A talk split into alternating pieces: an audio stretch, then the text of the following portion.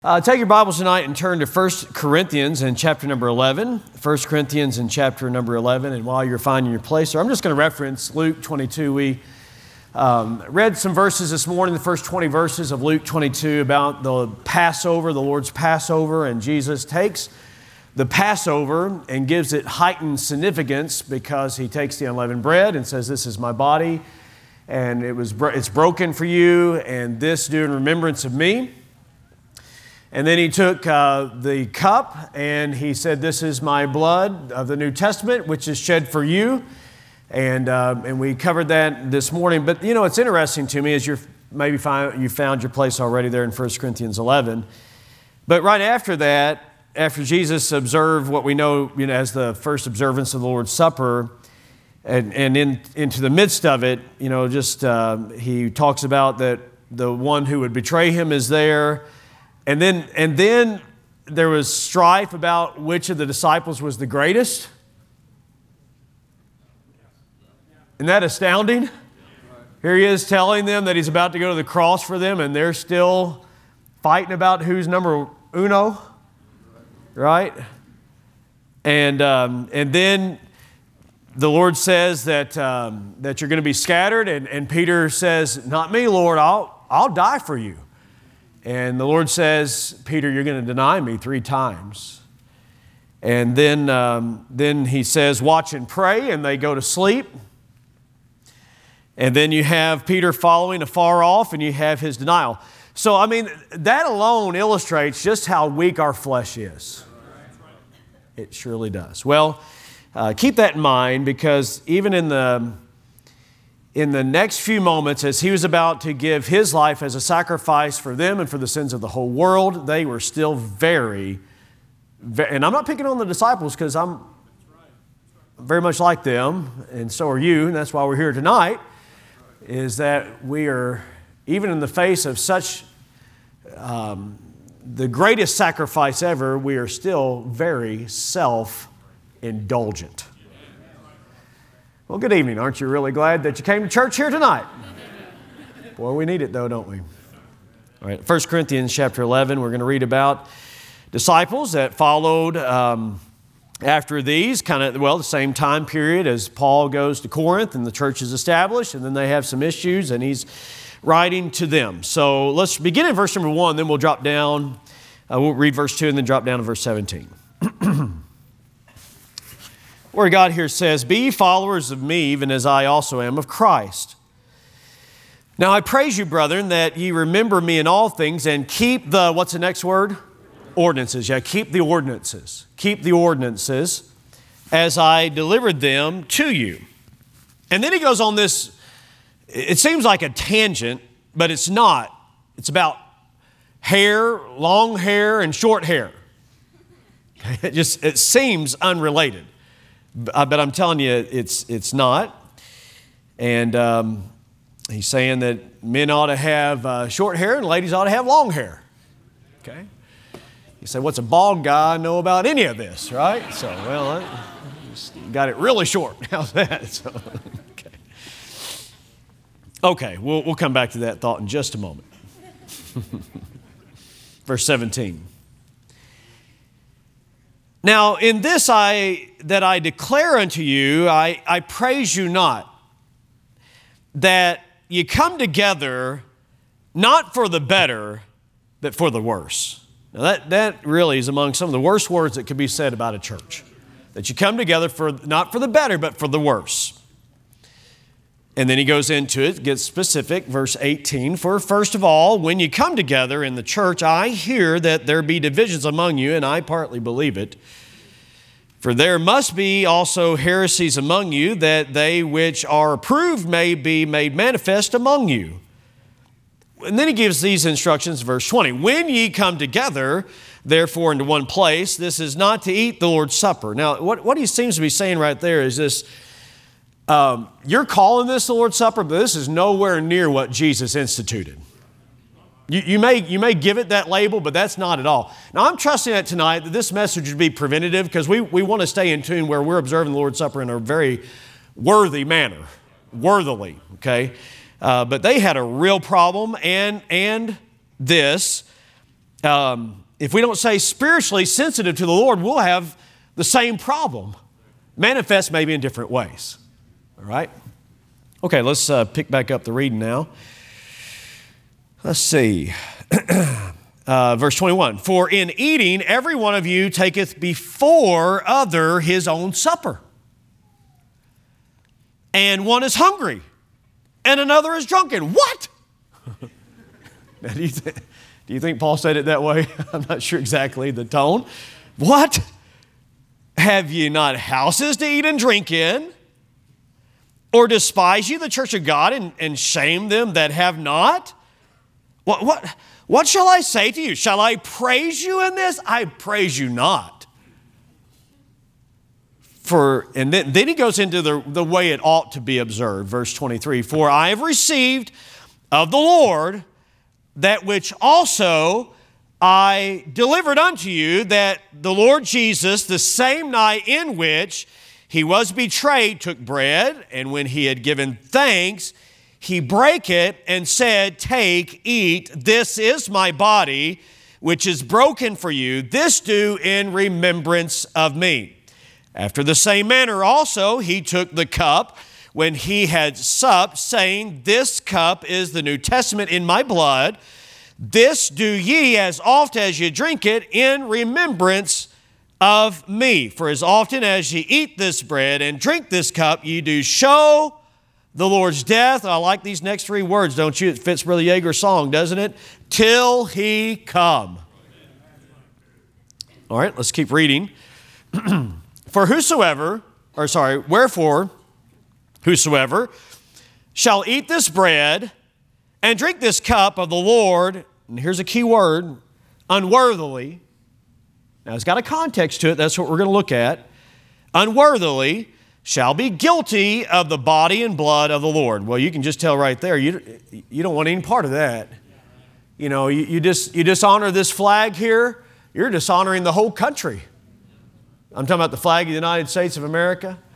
And you dishonor what the Lord gave us, you're dishonoring Him. So, what should we do? Well, look at verse 28. But let a man, what's it say next? Examine himself. That's largely what we're here to do tonight. Examine ourselves. Let a man examine himself, and so let him eat of that bread and drink of that cup. For he that eateth and drinketh unworthily eateth and drinketh damnation to himself. It doesn't mean that he loses salvation, that, that would be non biblical thinking but it means this condemnation. In fact, the context will bear it out. Let's just keep reading. Uh, not discerning the Lord's body for this cause. And here, here he's giving that damnation or that condemnation and what it looks like. Many are weak and sickly among you, and many sleep. In other words, some have passed away. So, I mean, this matter of the Lord's Supper is a serious deal. For if we would judge ourselves, we should not be judged. But when we are judged, we are chastened of the Lord, that we should not be condemned with the world. Wherefore, my brethren, when ye come together to eat, tarry one for another. And if any man hunger, let him eat at home, that ye come not together into condemnation. And the rest I'll set in order when I come. Well, I bet they had a fun meeting then, huh?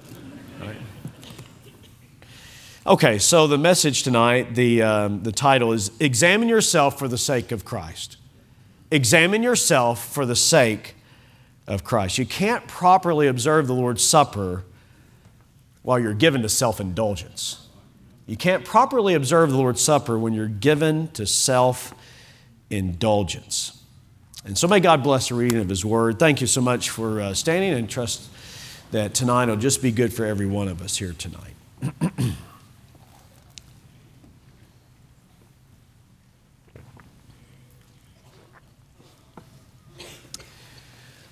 Well, I don't like checkups. Anybody else? Talking about going to the doctor. Checkups.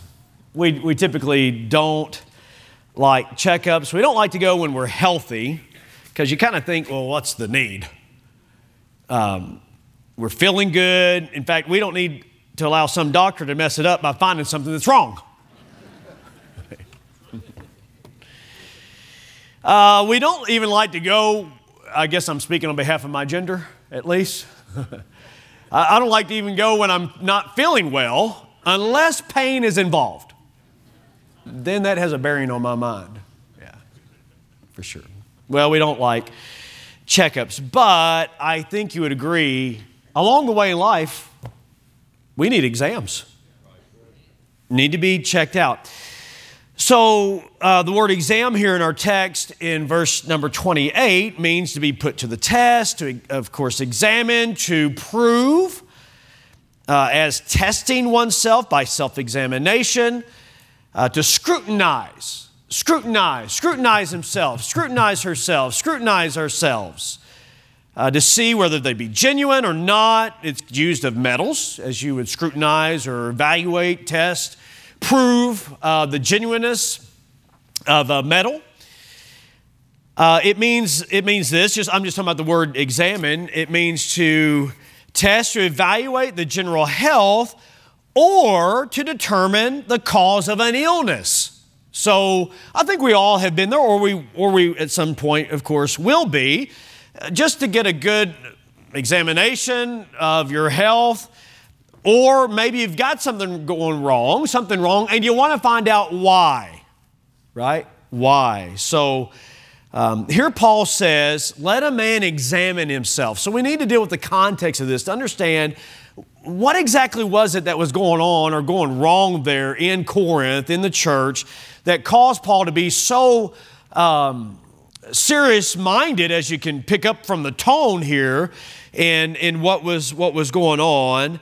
And, and how can that obviously help us in Tuesday night? So, I mean, uh, obviously, my heart and mind, maybe like yours is and has been, that we might observe the Lord's Supper as a church family in a way that honors the Lord and, and even to use the biblical word here to honor, to do so worthily, worthily, worthy of His, of his honor in a, in a proper manner. So, examinations needed. Now, now somebody might be here tonight and say, "Well, I just won't come Tuesday night." Well, don't do that. Here's the thing to do: examine yourself tonight, and between now and Tuesday, get things right with the Lord. I, think that's why this passage is here for us to examine ourselves and to get things right with the Lord. So please don't skip out. Don't skip out. I, I think actually, I mean, this is the one time of the year that we observe it. And we do it on an off night so that it's just our church family here because I, I believe the Bible teaches a closed form of the Lord's Supper. Uh, there's open, which means anybody can partake in it. That's definitely not biblical. And close, and then closed. And I believe the Bible teaches a closed form of the Lord's Supper because it is a local church ordinance. Brother Sam's here tonight. I don't know how many times I heard Brother Sam say along the way God only gave us two ordinances. We ought to get them right baptism and the Lord's Supper. Okay, so we want to get them right. We want to get them, get them right. You know, just do it right. It honors God and it's the right way to go. So let's just analyze this here tonight. We've got to deal with the particular uh, context of this and basically ask the question. Uh, and uh, it's obvious that God was not pleased. Would you agree with that? Through Paul, I mean, Paul's writing this, but he's writing under inspiration. He's speaking to them, and he's taking what the Lord gave him. He said, I'm, I'm, uh, I'm, delivering, I'm delivering to you what I received of the Lord. Okay, so he's saying there's a right way to go about this, and given the way that you're going about it right now, that's not the right way. So he's testing it by what Jesus said, which obviously is what we as a church family ought to do regardless of what other people think out there about the Lord's Supper or even about baptism for that matter, it's not, it's not the world's ordinances, it's the Lord's ordinances for the church. So we want to please Him. It's obvious here tonight that the Lord was not pleased. He used Paul to write to the church in Corinth, and we need to understand why he was not pleased with what they were doing. And then, of course, to take an examination of ourselves to make sure that we are honoring the Lord and that we are pleasing uh, unto Him. So let, us get into that tonight. And uh, there's a few practical points I want to try to make along the way. And, and so we're going to deal with specifically what it was that, that they, the way that they were dishonoring the Lord. And, uh, and then there'll be a general way, I think, that we can apply what Paul was uh, getting across. First of all, this, uh, from the first half of the chapter, A proper observance of the Lord's Supper begins with proper submission to the Lord's authority. Okay? Proper observance begins with a proper submission to the Lord's authority. If, if you were to ask me, what, what one word would you use on our side as believers, what one word would you use to summarize the Christian life? I'd probably put it in that one word submission. Because submission will also entail faith or, or trust, belief, because you're not going to submit to somebody that you don't trust. So if we believe the Lord, we trust the Lord, we'll submit to the Lord. Okay. I, uh, at the family conference, preached the life of Jacob, and I think that's the key that God was working in Jacob's life, and he physically, literally wrestled with the Lord, and God brought him to a place of submission. The hill grabber, Jacob. All right, submission. But you think about it, even at salvation, about the Jews, they being ignorant of God's righteousness, have gone about to establish their own righteousness and have not submitted themselves unto the righteousness which is of God. So even at salvation, I'm acknowledging, God, I have no way of saving myself. Would you save me? Okay, First Peter chapter 5 in verse 5 talks about this. It says that uh, ye younger, submit yourselves unto the elder. Yea, all of you, you be subject one to another and be clothed with humility. For God resisteth the proud, but he giveth, gra- giveth grace to the humble. Okay, again, it's submission. All right? So in the first part of this, as, as Paul is getting into it, he says, be followers. Now that has everything to do with headship, doesn't it? And leadership being followers of me, and look at Paul's order here as I am of Christ. Okay, I'm following Christ. You follow me as I follow Christ. The implication of that is if I stop following Christ, then you stop following me. It's headship, it's fellowship, it's, it's authority, and it's submission. Okay? And so then in verse 2, he says, Now I praise you, brethren, that you remember me in all things and keep the ordinances. So his main point coming into this chapter is about the ordinances. All right, now look at verse number three.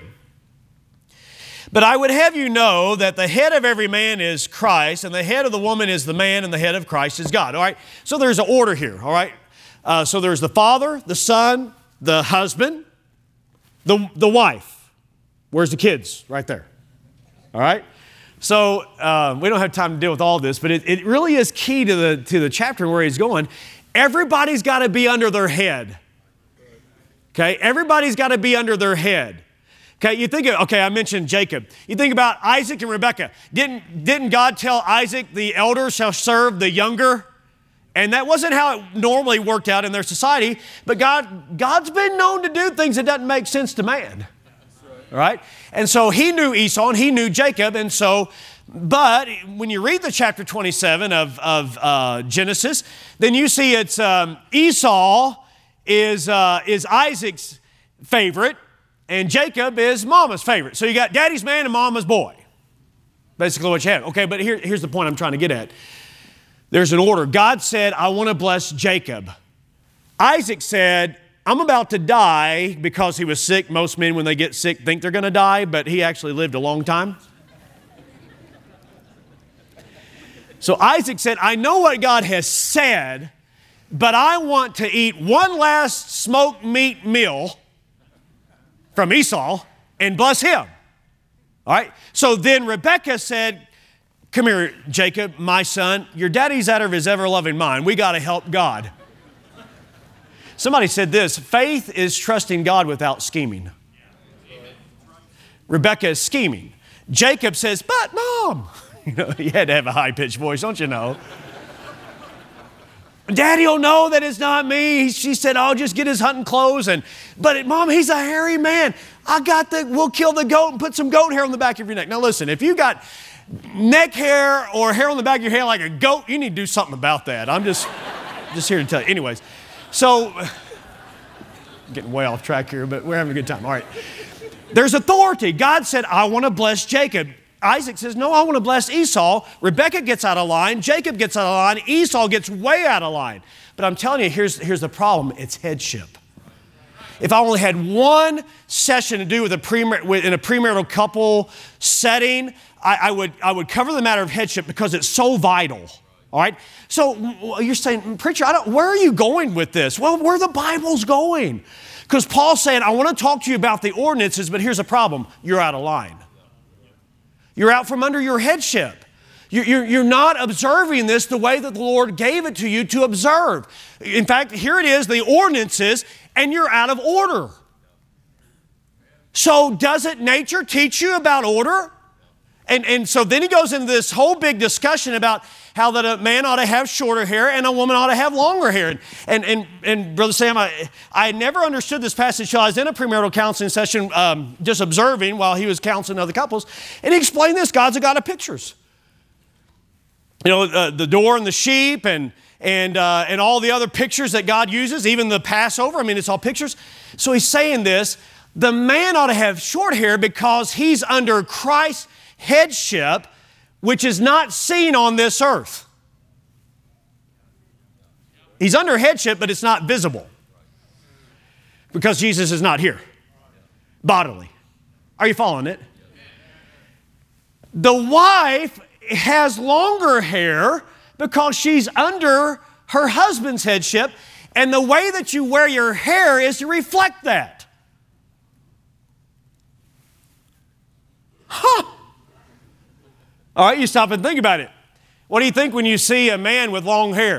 Well, there's probably a lot of things you could think, but what, what's, what do you think, especially back in the 1960s, 1970s? What do you think? Rebel. Rebel. Rebel. Okay, what about a woman with a shaved head? Now, this, this has a historical context in, in uh, Corinth, but when you saw a woman with a shaved head, then you also probably think rebel.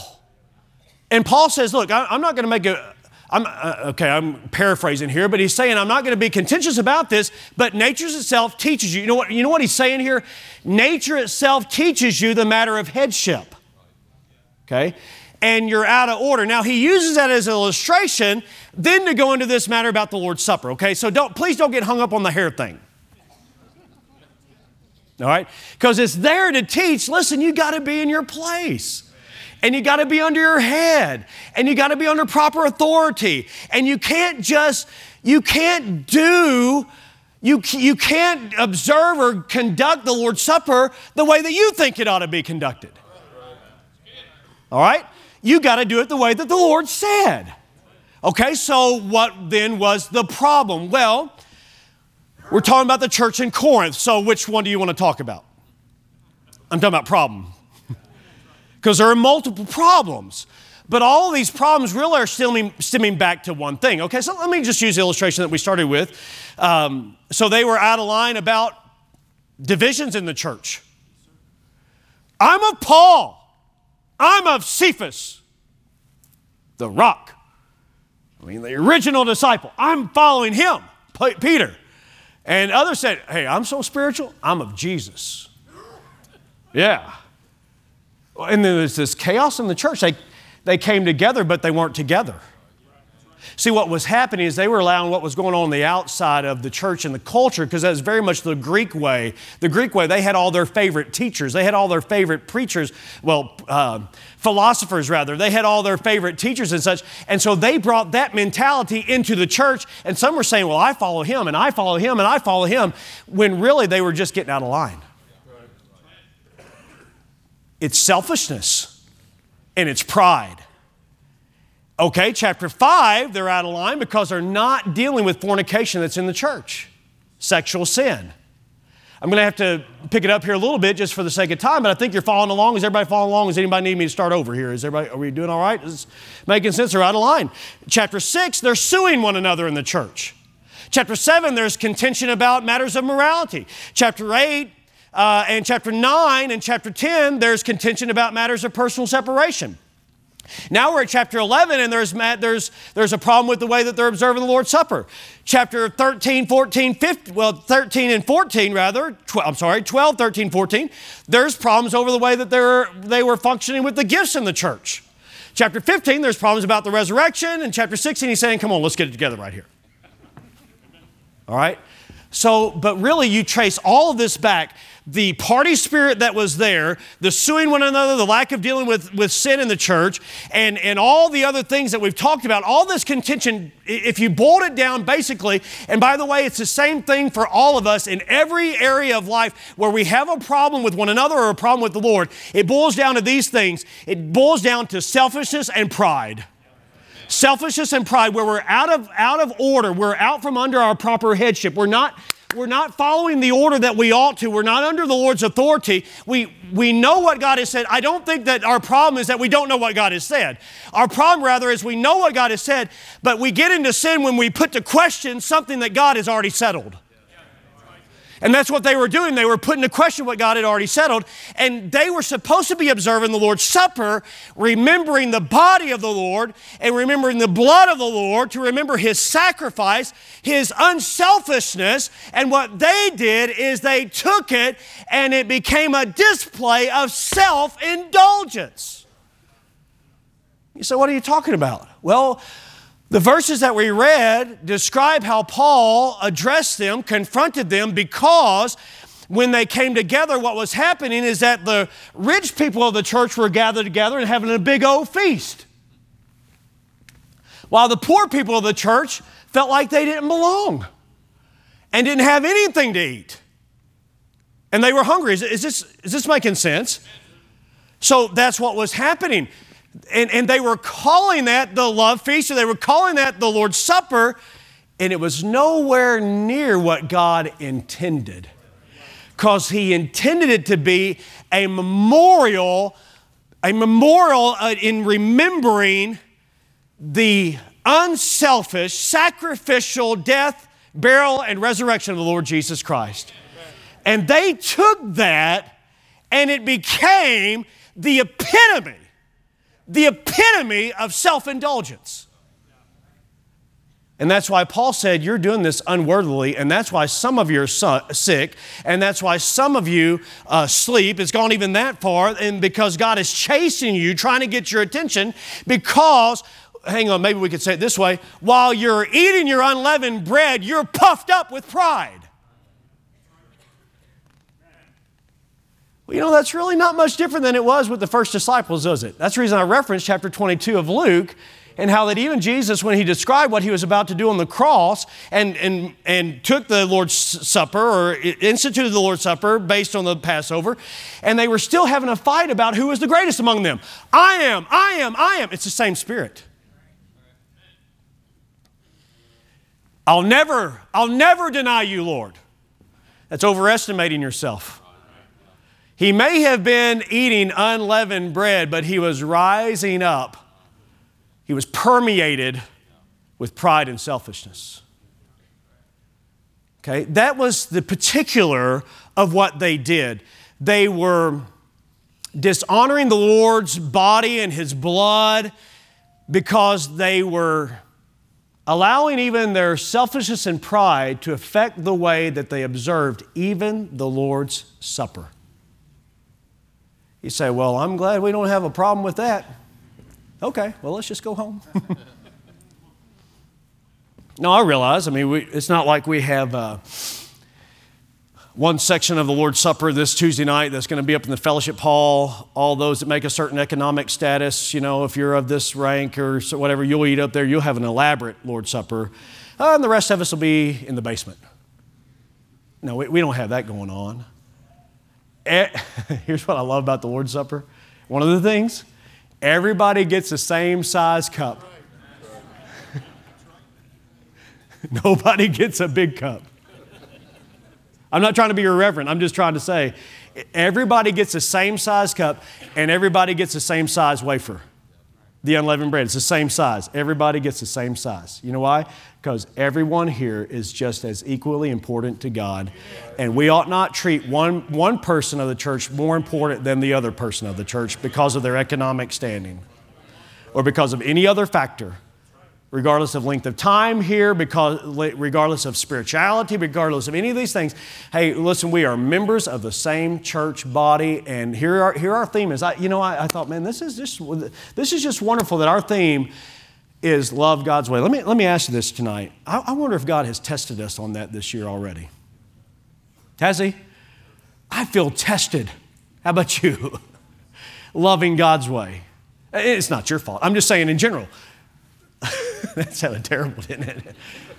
I don't have anybody in here in particular in mind. I'm just simply saying to love God's way, even though somebody maybe fails, or love God's way even though somebody's different. Love God's way even though somebody maybe doesn't know how to act in church. Love God's way. I mean, there's a lot of ways that we've had opportunity already this year to apply this.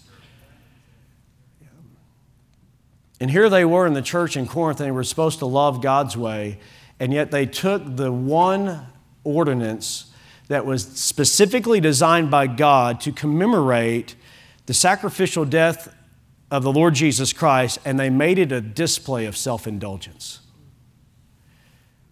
Well, there are ways that we also can take the sacrificial death of our Lord and disregard it or come here filled, eating a little wafer that's un, that is unleavened bread, and yet also be filled with pride and selfishness.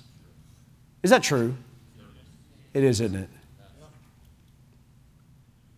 So the father of the Jewish family would say, Children, let's search the house to make sure there's no leaven in here.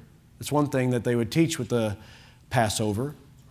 And I, I truly believe, church, I believe that this is a at least an annual time, though I, I, think we need it more than just once a year. But it's a really good time for our church family and in, individually, as a member of this church, to examine yourself.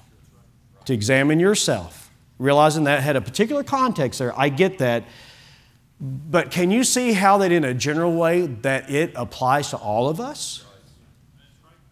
And that as we come to observe the Lord's body and his blood, that we ought to do our due diligence with God's help to let the Holy Spirit of God take his word and to examine our hearts to make sure that we're not filled with pride or selfishness as we come, but that we can come and say, Lord, I want to thank you for saving me because I didn't deserve it.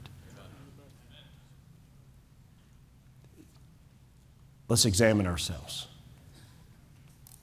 They had a particular issue there, but I, um, I thought it'd be good for us tonight if, if, if, if I could just take a few moments here and let you just examine yourself as to where you are spiritually, to search for any kind of leaven in your life. Let, us start right here. First of all, this. Are you ready?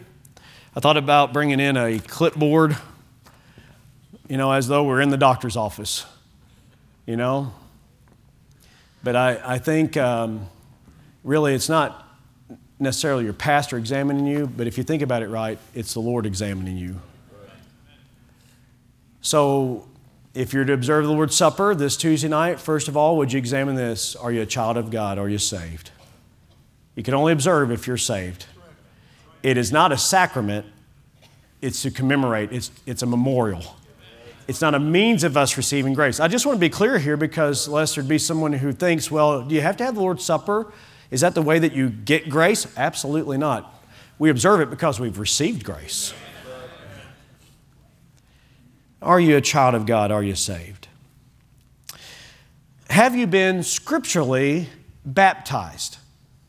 Uh, by that I mean um, after you were saved, by immersion, in deep water, right? Deep enough to get totally wet. Because it's a picture of the Lord's death, burial, and resurrection. And we don't take dirt and just sprinkle it on somebody. No, we buried them. It's the same picture, okay? Have you been scripturally baptized? Not, not for salvation. Baptism is nowhere in Scripture connected to salvation. It follows salvation. It's a proper mode by way of immersion, proper candidate by way of a believer, proper authority by way of the church that Jesus started. It's not, it's not for a father to baptize his kids. It's not for a um, nonprofit organization of some sort to baptize anybody. Jesus didn't authorize them. He authorized his church. And then those churches started churches, and they have the authority to baptize. And to have the authority to baptize, it's got to have the right doctrine, and it's got to have the right heritage.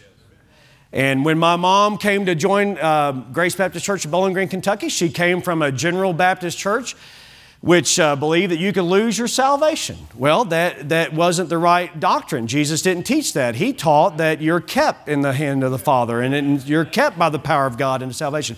So she submitted herself. Again, the key to the Christian life is what? In, is submission. She submitted herself to being baptized under the right and proper authority. Okay? So have you been scripturally baptized? Because to observe the Lord's Supper, then you need to be a member of Southwest Baptist Church here, if you're going to observe it here, because again, it is a local church ordinance. Everybody clear on that? So I think it's good for everybody here to analyze, to examine yourself. Have you been saved? In fact, Paul said it this way in, in 2 Corinthians chapter 13, verse 5. Examine yourself if you be in the faith. It's the same word. Examine yourself if you be in the faith. In other words, make sure you're saved. Make sure you're saved. Have you been scripturally baptized? If you if you made a profession of faith and then you got baptized, and then later you understood you were a sinner and you actually got saved, then you need to be baptized because you haven't been baptized since you got saved. Does that make sense? Baptism. Baptism is very important. All right. Um, while we're at it, you know, we, we accept only Baptist baptism because of the matter of authority. Just because somebody uh, goes out and, and uh, says they're going to start a Chick fil A doesn't mean that they can do so. Just because they get somebody dressed up in a, in a cow costume doesn't mean that they have the authority to start a, a, a uh, Chick fil A. You got to be authorized. Well, what makes us think that the Lord would be any different with his churches? There needs to be an authorization. I, I think that makes sense, doesn't it? Yeah. All right? Have you been scripturally baptized? And then are you a member of Southwest Baptist Church? Now, if you've been, you've been saved and you were baptized at a different church, and it was a, a church of like faith and, and the right heritage, all those things that we've already discussed, then we don't have people to be baptized. We just have a transfer of letter into this church family. But I, I think it's very important. Church membership, even though it's being downplayed in our day and time, is still very important biblically speaking. Because we have responsibility within this church family. In fact, baptism really helps us to see that the, the Lord's Supper is also a very much a local church ordinance because we don't baptize, we don't, we don't baptize someone here and they become a member of another church. They, they're baptized here and they become a member of this church. We don't baptize somebody here and they become a member of a universal church because it doesn't exist. All right, we're covering a lot of ground here tonight. All right, so are you a member? And then, then let's get into these questions. Are you growing spiritually? Are you growing spiritually? I, I think it's good to stop and think about it. Are you growing spiritually? God doesn't want you just going through the motions. And you can only grow spiritually if you set aside pride and selfishness and grow. Just some thoughts, just some questions that cause you to stop and think. Are you growing spiritually? Do you bring your problems to the Lord in seasons of prayer? Is there any disconnect between your public life and your private world? Okay? Is there any disconnect between your public life, what everybody sees, and what people don't see in your private world? Do you have a sincere love for the Lord? Do you love His church? Are you in love with anything more than you are in love with Christ? I'm, I'm going fast. Can you still process all this just listening to it? Just answer in your mind. This is our time to examine ourselves in preparation for the Lord's Supper. Do you care about lost sinners? You want to see people saved. Isn't it awesome to see people in church and seeing them hearing the gospel? Are you actively involved in personal evangelism? Is there someone that you're trying to please more than the Lord? How about this one? It, these are just some heart checks. I'm not saying you got to have all these down right, but I, am just, I'm just saying um, it'd be wrong of us to come in here and just flippantly observe the Lord's Supper without analyzing God, is there any leaven in me? Is there any hypocrisy in me? Lord, am I living one way here and another way here? Can you pray publicly but lack expression when you pray privately? Are you consumed with what others think of you? Are you regularly reading God's Word? How about this one? Are you faithfully attending church services? Boy, I think it's important to be in church, don't you? Are you faithfully giving tithes and, and your offerings to the Lord? Conflict. Are you experiencing tension in your relationships? Are you experiencing tension specifically with your spouse? Wouldn't be right, would it, to come here and observe the body and the blood of the Lord, having been in a big old conflict with your spouse and it not be reconciled? Right? How about you and your kids? Is everything all right? How about uh, fellow members of this church? Is there any strife between you and another member? Is there anything that you need to get right, you know, before Tuesday night and say, hey, would you forgive me? Um, or to give forgiveness. Paul dealt with it then, don't you think we need to deal with it now?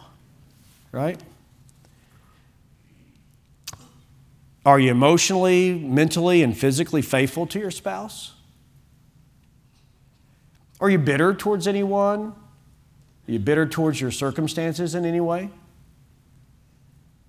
How about this one? Are you listening to godly counsel? Do you have regular fellowship with other believers? Is there any hidden sin in your life? We're trying to search the house right here, aren't we? Is there any hidden sin? Is there any leaven in here? Is there any leaven in my heart or mind? You follow what I'm saying by leaven? Are you answering God's call on your life? Practically, some of these are just practical questions. Are you part of a Sunday school class where you're growing and involved? Do you apply God's word? What do you need to change? What do you need to change to be in tune with God's will? Basically, I'm asking tonight since authority matters with God and submission is a key to the Christian life, where have you stepped out of line? Even if it's just slight, this would be a wonderful time to say, God, I want to get in line with you. It may be that you're way over here or way off. But I'm thankful tonight that God allows us to come back and say, God, would you forgive me? I, have been wrong in your eyes and, and uh, been filled with pride and selfishness. And Lord, I, I want to pray that you just purge that out of me. Like one preacher said, I want to be under the spout where the blessings come out. Amen? I want to be under the spout where the blessings come out. I don't want to be off doing my own thing. Examine yourself. Examine yourself tonight. Would you please examine yourself? Examine yourself, sir. Examine yourself. Take time to see spiritually, in a general way, how are you doing? Or if you're having problems, where does it trace back to? I guarantee you'll find it rooted in pride and selfishness. Examine yourself, dear lady and see is there any, any strife, any, anything that needs to be dealt with. Examine yourself, young people. Examine yourself. Check, your, check yourself. Examine yourself. Scrutinize. See, God, where, where have I had pride and selfishness? And if we're honest tonight, I think we'd all have to say, Lord, I want to thank you for stopping me here tonight to help me see where I need to submit myself to you.